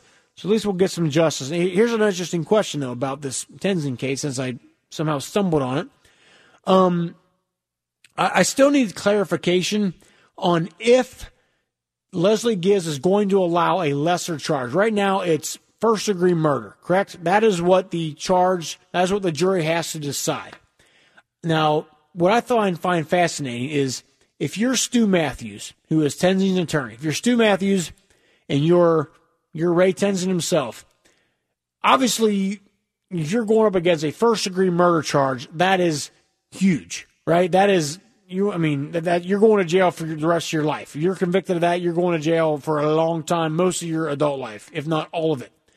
But is um I guess daunting as that proposition is, if you're them, don't are you are you rooting for that to be the only charge rather than a lesser charge? Because I think everybody who's seen this case, everyone who knows even a little bit about the judicial system, a little bit about what goes into a uh, involuntary manslaughter versus a first degree murder versus a second degree murder versus negligent homicide. Anyone who knows a little bit about that knows that while it was totally unfortunate that Sam DuBose lost his life, right? I think most people see that case and say it wasn't murder. He did not wake up in the morning with vengeance on his mind and say, I'm going to kill someone on the street today. I'm going to specifically kill Sam DuBose. So what I'm getting at is it's a high risk, high reward thing, but I think if you're Stu Matt, that you want that to be the only charge because the chance of that, of Ray Tensing getting convicted of first degree murder, in my opinion, okay, as someone who doesn't know everything about this case but has obviously been following it, I think is there's no way that that happens, which is going to be unfortunate because there needs to be some degree of justice, some sort of something from a um, punishment standpoint needs to happen to Ray Tensing. Did he mean to kill Sam DuBose? Absolutely not. Did he do it? And does he need to pay for the act that he did, which is terrible? He took this man's life. Yes, there needs to be some degree of justice. But if, if it's murder or nothing, I don't see how he gets convicted. And if he doesn't get convicted, is that justice? Is it right for to see Sam DuBose's family members and people of the community to see this guy walk and get nothing? I, I, I don't know why that, that that has to be the ultimate charge. Why is it not something of a lesser degree? I, I've heard that you know, the, the argument is, well, if you go for a lesser charge, and yeah, Ray Tensing gets convicted of it, but he does six months in jail for a whatever, a negligent homicide or something like that, or does a year, does a year and a half. People are going to revolt, they're going to riot, they're going to burn the city down.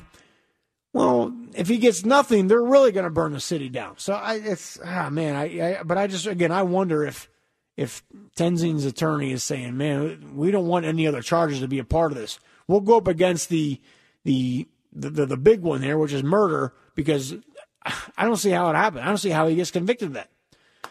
So let's do this. We'll take a break. We'll come back with a little more. Uh, Willie's going to join me later. We'll uh, talk a little bit about the uh, the Comey investigation and, and all that. So stick around. We got more show coming. 700 WLW. All right, welcome back to the show. You know, I think is amazing is the fact that I mean we had a, a big time terror attack happen in in Britain well two weeks ago, and then a week ago there was another one. We had the Manchester one and then the one in uh, in London. Manchester was I think 22 people died, hundreds injured, and then uh, last week, maybe not even a week ago, was the um, the one in London on the uh, on the London Bridge. Right, three different people. Well, what's amazing is it's horrific and and shocking as all that was. Nothing. No one's talking about it at all, and it's not in the papers. No one's talking about it. And I was thinking during the break, terrorists are smart.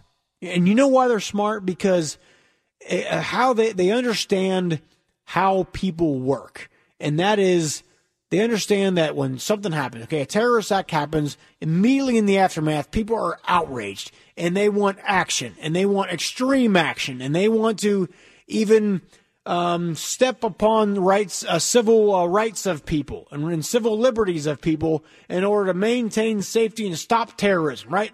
in the in 24 48 hours after a terrorist attack happens everyone is you know kick them out do this that all that okay? But what happens? Well after a while things kind of people i think naturally want things to return to order right? Okay and then when you kind of want to get back to your normal life and you've kind of calmed down a little bit then you go oh, you know that whole idea of you know monitoring mosques and stuff we were talking about eh, that's that's kind of harsh we don't want to do that so again, the, the terrorists are smart because they know that people, human nature is just that. So they kind of space out the terrorist attacks to some degree. Now, I, I mean, I can, can never understand why don't they just do every single day? Every single day is one. But I think they know that if they did that, the the outcry would be so strong that they would that you know that they, people would say, "Look, we really got to do something," and they would go about seriously eradicating them. But because you okay have attack here, kill 21 people. Then you lay back a little bit and allow people to regress back to the norm and kind of let their guards back down. Eh, we don't need to go into homes and start pulling people out of it and things like that. We don't necessarily need to do that when 24 hours after the terrorist attack, like, let's go. We go whatever it takes. Let's do it. We got to stop this right now. So I, I just think that that's fascinating how they do that. The really, really sad thing, I think, is that – it's not going to take the death of tens of people or hundreds of people or even thousands of people. It's going to take it's going to take terrorism. It's going to take the death of tens of thousands of people. Okay, in order for people to wake up. Now that is just one man's opinion. I pray to God that that never happens. But that would be the only way that quote unquote something serious will get done about terrorism. That's it. Because, you know, we, we have one here, 20 people die here, 60 people die in Nice, France, and, you know, however many people die with, with the truck with Muhammad last year in, in France as well. And then people going, little girls going to a concert. You would think, right? Little girls going to a concert, 13, 14, 15 year old girls getting blown up in a terrorist act at a concert, for God's sake. That would be, that'd be it. We're, we're, we're, we're laying the hammer down now. You would think that would do it. Nope. That's a couple days later. No one's talking about it. No one's, yeah, we, we, we, you know, no, no action is being taken. But I think that's on purpose. Because if it was a terrorist attack every single day, then the outcry would, would the, the, uh, the pressure would mount and the, the outcry of people to get something done and go after it would, would happen. But they know not to do that. They know, they know human nature, I guess. Um, so let's do this. Um, we will take a break. We'll get the bottom of the hour news, and when we come back, um, I want to get the, get Willie on here to talk a little bit about Comey and what we learned, if anything, today during that, that circus sideshow we saw called the Comey investigation. This is News Radio 700 WLW.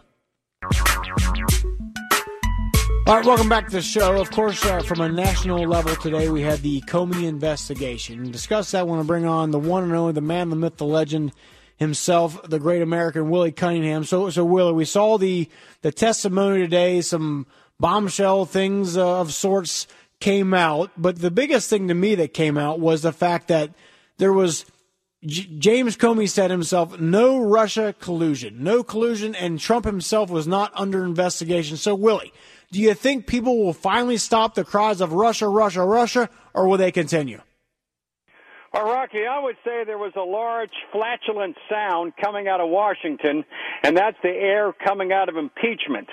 And the big news to me is that the stock market is a great uh, thermometer of where America is at any one point. And those who are in the business of making or losing literally billions of dollars every day were riveted to the testimony of James Comey starting at 10 o'clock in the morning, ended at a little before uh, 1 p.m.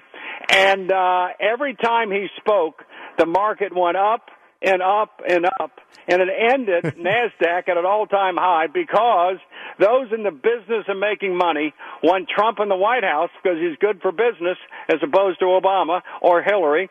And so the stock market, the experts at all the big brokerage firms and all the experts that run the American economy in New York City and London said, you know what?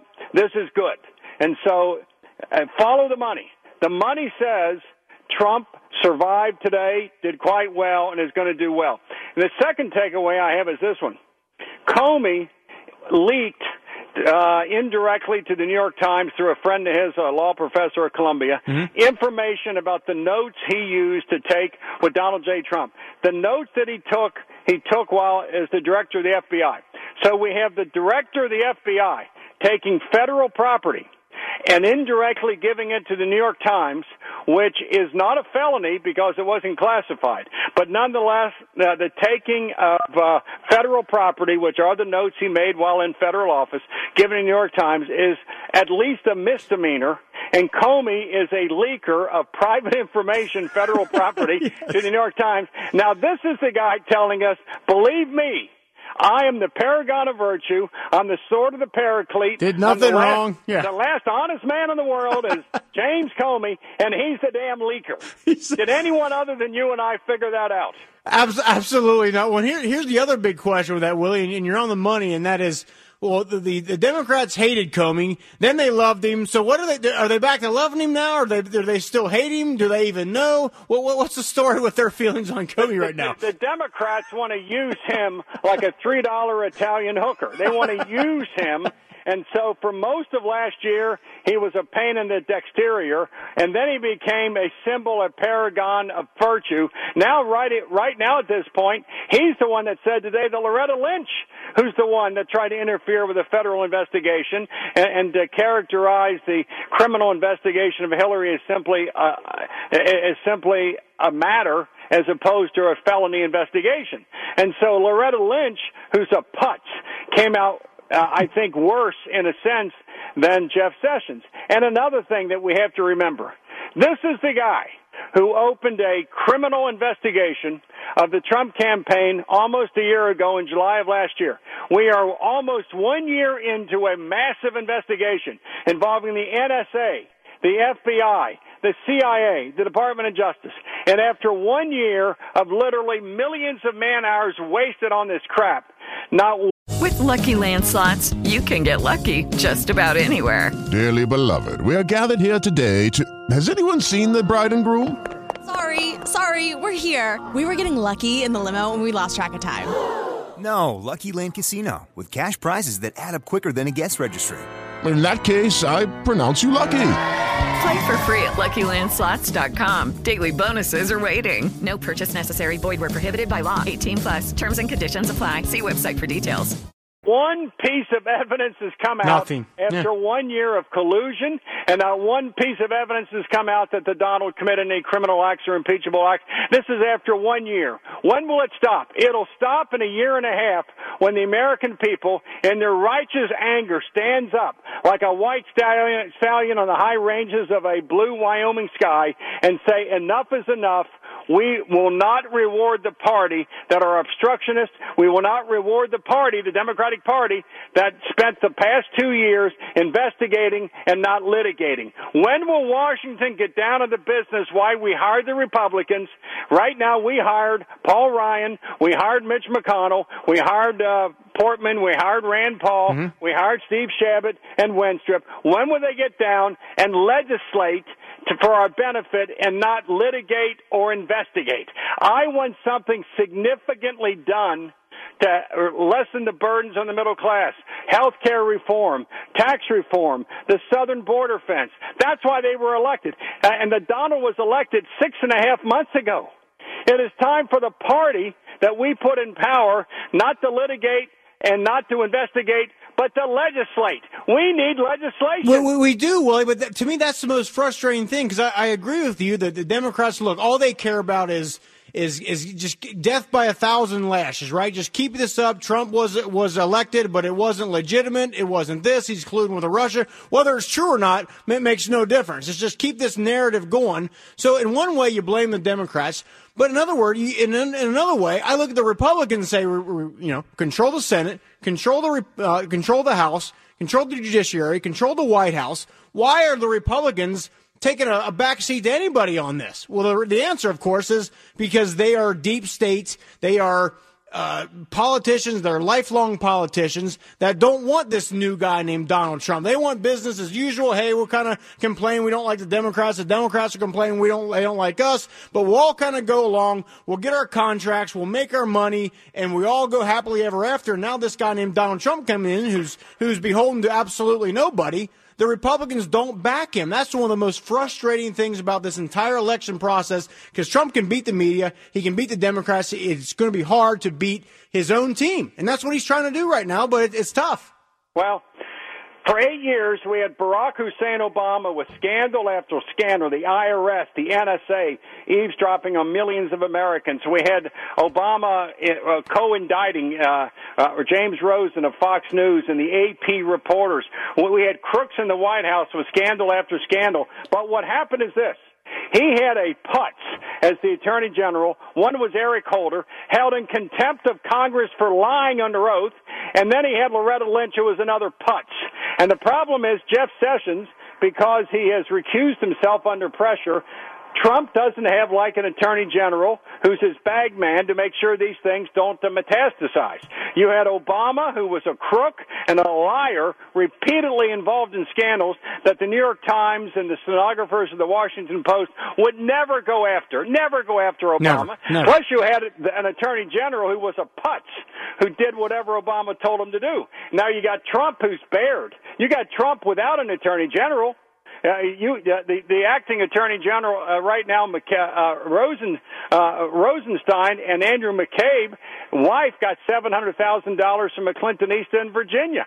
So Trump is bare, and Obama had putzes from the AG's office making sure the bodies were buried. Fast and Furious was buried. Uh, Lois Lerner, IRS, was buried. Uh, the lying under oath by the attorney general. How big of a story was it in the national media when Eric Holder lied about Fast and Furious? Resulting in the death, the murder of a of a federal border patrol agent. The media never Barely a peep. Nothing. because Trump represents everything that the mainstream media hates. They hate the fact he has money.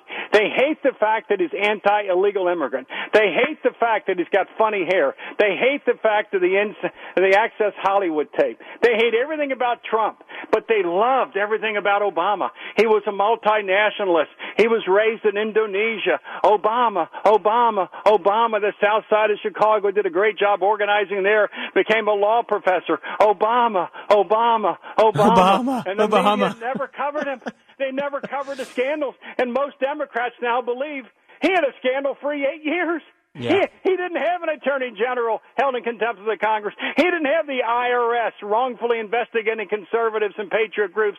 He didn't have the AP being wiretapped or millions of phones tapped. None of those things happened under Obama. Like No. your plan, keep your plan. Like your doctor. No, every, everything was wonderful. Wonderful eight years. Yeah. No problem. It's fantastic. No problem. It's Obama. Obama. but, but but here's here's the deal, Willie. I, I just wonder again. It's it's been Russia, Russia, Russia for eight, nine, ten months here, and not one shred of evidence has come out of collusion. It came out today. Again, that was the big takeaway for me of all the stuff that was thrown out there. It was why are we here? We're we're here to decide if James or if if Donald Trump colluded with. Vladimir Putin in Russia. It came out today that he did not. James Comey thought he did not, nor did anybody think he did. So can they? Will they keep this up? Will they keep the narrative up, or will they? Or do do you think at some point, and, and probably it's happened already? Does the American people say, "Oh my God, this is just white noise. We we can't stand this anymore. We totally block it out. This is like the, the little boy who cried wolf. We keep hearing Russia, Russia, Russia, but there's nothing there. So when there is actually some sort of legitimate scandal or legitimate news that comes out, no one cares because they've been hearing this Russia, Russia, Russia all the time. Do you think people are moved by this at all? Do you think they'll be moved by it come the midterms next year? Uh, I hope and pray that the Republicans will have the coyones that the Democrats have. The Democrats would never appoint a special prosecutor to investigate or prosecute the campaign of Hillary Clinton, who was a well-known crook, or Barack Hussein Obama or Joe Biden. The Democrats would never do to themselves what the Republicans are now doing. Why? You Why? Why know- is that? Why, why do the Democrats? Well, they always seem to, you know, kind of they, they take care of their own. They don't eat their own the way Republicans do. Why is that, Willie? Why? I'd like to know when Bill Clinton was impeached and lied under oath to federal judges involving sexual harassment, there wasn't one Democrat who broke ranks and came out against Bill Clinton, who was a perjurer and a liar and a sexual harasser and probably a sex. He was the Bill Cosby of American politics. and not one time did you have one big time Democrat call for the removal of office or impeachment of Bill Clinton? With Donald J. Trump, you got you got Graham, you got McCain, you got numerous Republicans always shuffling him out of the deck.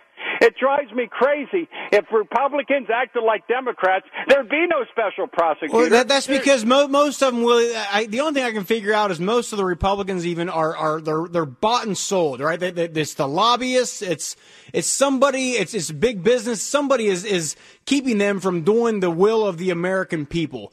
And that's why they don't like Trump because Trump is not, again not beholden to anybody. He doesn't give a damn. No. If, you know, he's not trying to. Well, you know, most politicians are trying to you know kind of jockey for the next position, right? Well, if this doesn't work out, then maybe I can go down to the House of Representatives, and then maybe I can make the bump up to the Senate, and then make the bump up to the Vice President. He doesn't care about anybody. He wants to come in, do a good job, lead the country, and get America back to being great again. But no one wants to let him do it. No one wants to let him do it. The Trumpster needs an attorney general and Republicans who actually are in leadership in the House and the Senate to run interference and get on to the issues that we care about. We care about middle class tax cuts, the southern border. We care Wall. about making Americans strong, the wall. We care about Obamacare, repeal and replace. We care about the things that we care about. Not one American is helped economically by any of the crap in the past year, but it's a Washington parlor game to take down Republicans. What, what, do you, what do you think is going to happen, Willie? Let- Let's say, and, and God, God willing, this won't happen, but let, let's say we go four years here, and because of you know the Republicans' lack of wanting to work with Trump, because of media stuff, nothing really gets done. disaster. It- let, us let's say that. Let's hope it doesn't happen. Or let's say that happens. Well, what's the Republicans' excuse going to be? In 2010, it was, you know, we need to get the House back. So they got the House back. And then in 2020, it was like, we need to get the Senate back. They got the Senate back. Well, in 2016, it was, we need the president. Once we get the presidency, we will Oh. have, we will have it all. We'll be Oh. able to do stuff. So they got the Congress, the Senate. The, the, the presidency, the Supreme Court, two thirds of the governorship, and nothing is getting done. What, what, what is there going to be the excuse? What's going to be the excuse? in a year and a half, if there's not significant change in Washington, normal people like you and I are not going to vote Republican, and the Democrats will come out, take the House, take the Senate. And within six months, Trump will be impeached. Within six months, when Nancy Pelosi takes the House, he'll go to trial in the Senate, and he will not be removed from office. It takes two thirds. He will not be re- removed from office. And then in 2020, fa- facing the American people, the Republican Party under Donald J. Trump will be mortally, mortally wounded. And, and I'm waiting for the Republicans now. It'll take two or three years for any changes in the tax code or Obamacare to percolate and breathe through the entire economy. They got to get the wagon on the road right Got now. Got to get it going. And, and do look, it now. you- You're right. And if I were Trump, I would come out and I'd say this. I, I'm of the opinion that the only thing worse than the wrong action is inaction. You know what I mean? You can, you know, there's no, there's no action out there that's perfect. Somebody of the 320 million people we have in the country, someone's not going to like it. Someone's going to be pissed. It's going to negatively affect them, right? So no one's going to be perfectly happy with anything. But to me, eh, you- again, you, you can't you can't just make everybody happy. So why don't you at least get something done? I think you look people look more disfavorably upon not doing anything. Again, there's no perfect action, but they'll look less kindly upon inaction. Why does he not say that? Why does he not say, hey, Mitch McConnell, get your button gear here, go in the Senate, and tell everybody to get behind this health care bill and pass it? Because if you don't, what you're everyone you're going to play the whole, oh, we, we couldn't get around this, and there's things I didn't like, things you, uh, and that sort of deal. People are going to say, what, what do we, what do you want? We got the whole majority here, but nothing can get done. Inaction is the worst. It's so much worse than the wrong action, Willie. Well, Rocky, lead, follow, or get the hell out of the Get way. Get the hell out of the way. Get the hell out of the way. Do something. Move the country forward. Forget about the litigation. Forget about the investigation and start to legislate. Six and a half months ago, you and I could write right now a tax reform bill. You and I right now could build a, the fence on the southern border. You and I could do things on the tax code right now. We all know what needs to be done. And they sit there with their fingers up their butt and come a year and a half. Normal people like you and I and each of your lovely listeners are not going to support a party who lied to us at least since 2010, telling us what's going to happen. They got the keys to the kingdom and they refuse to stick it in. We got to stick it in. Stick the key in the lock. Stick it in. Stick it in. Turn and walk into the light of a better day. And if they don't do something, you and I and normal Americans will never vote Republican again. Remember, Willie, inaction is worse than the wrong action. You cannot, don't be a bumpkin that sits there and does nothing and points the finger and blames the other person, and meanwhile you get nothing done. Nobody likes that person. Everyone knows someone like that in their life, and everybody hates them. They hate the person that has no ability to grab the you know what by the horns and go and get it done. And, and, and yeah, you're going to have to take the flaming arrows. You're going to have to take the criticism, but it- there's going to be so much less criticism than if you sit around on your hands and do nothing. Stick it in. Stick it in. Stick, it in. what I say. There you go. In. Willie, I was going to ask you about Tensing, but we're out of time. God bless America. God bless Stick- America. Stick it in. Stick it in, Willie. Thank you. WLW. With Lucky Land slots, you can get lucky just about anywhere. Dearly beloved, we are gathered here today to. Has anyone seen the bride and groom? Sorry, sorry, we're here. We were getting lucky in the limo and we lost track of time. No, Lucky Land Casino, with cash prizes that add up quicker than a guest registry. In that case, I pronounce you lucky. Play for free at LuckyLandSlots.com. Daily bonuses are waiting. No purchase necessary. Void where prohibited by law. 18 plus. Terms and conditions apply. See website for details.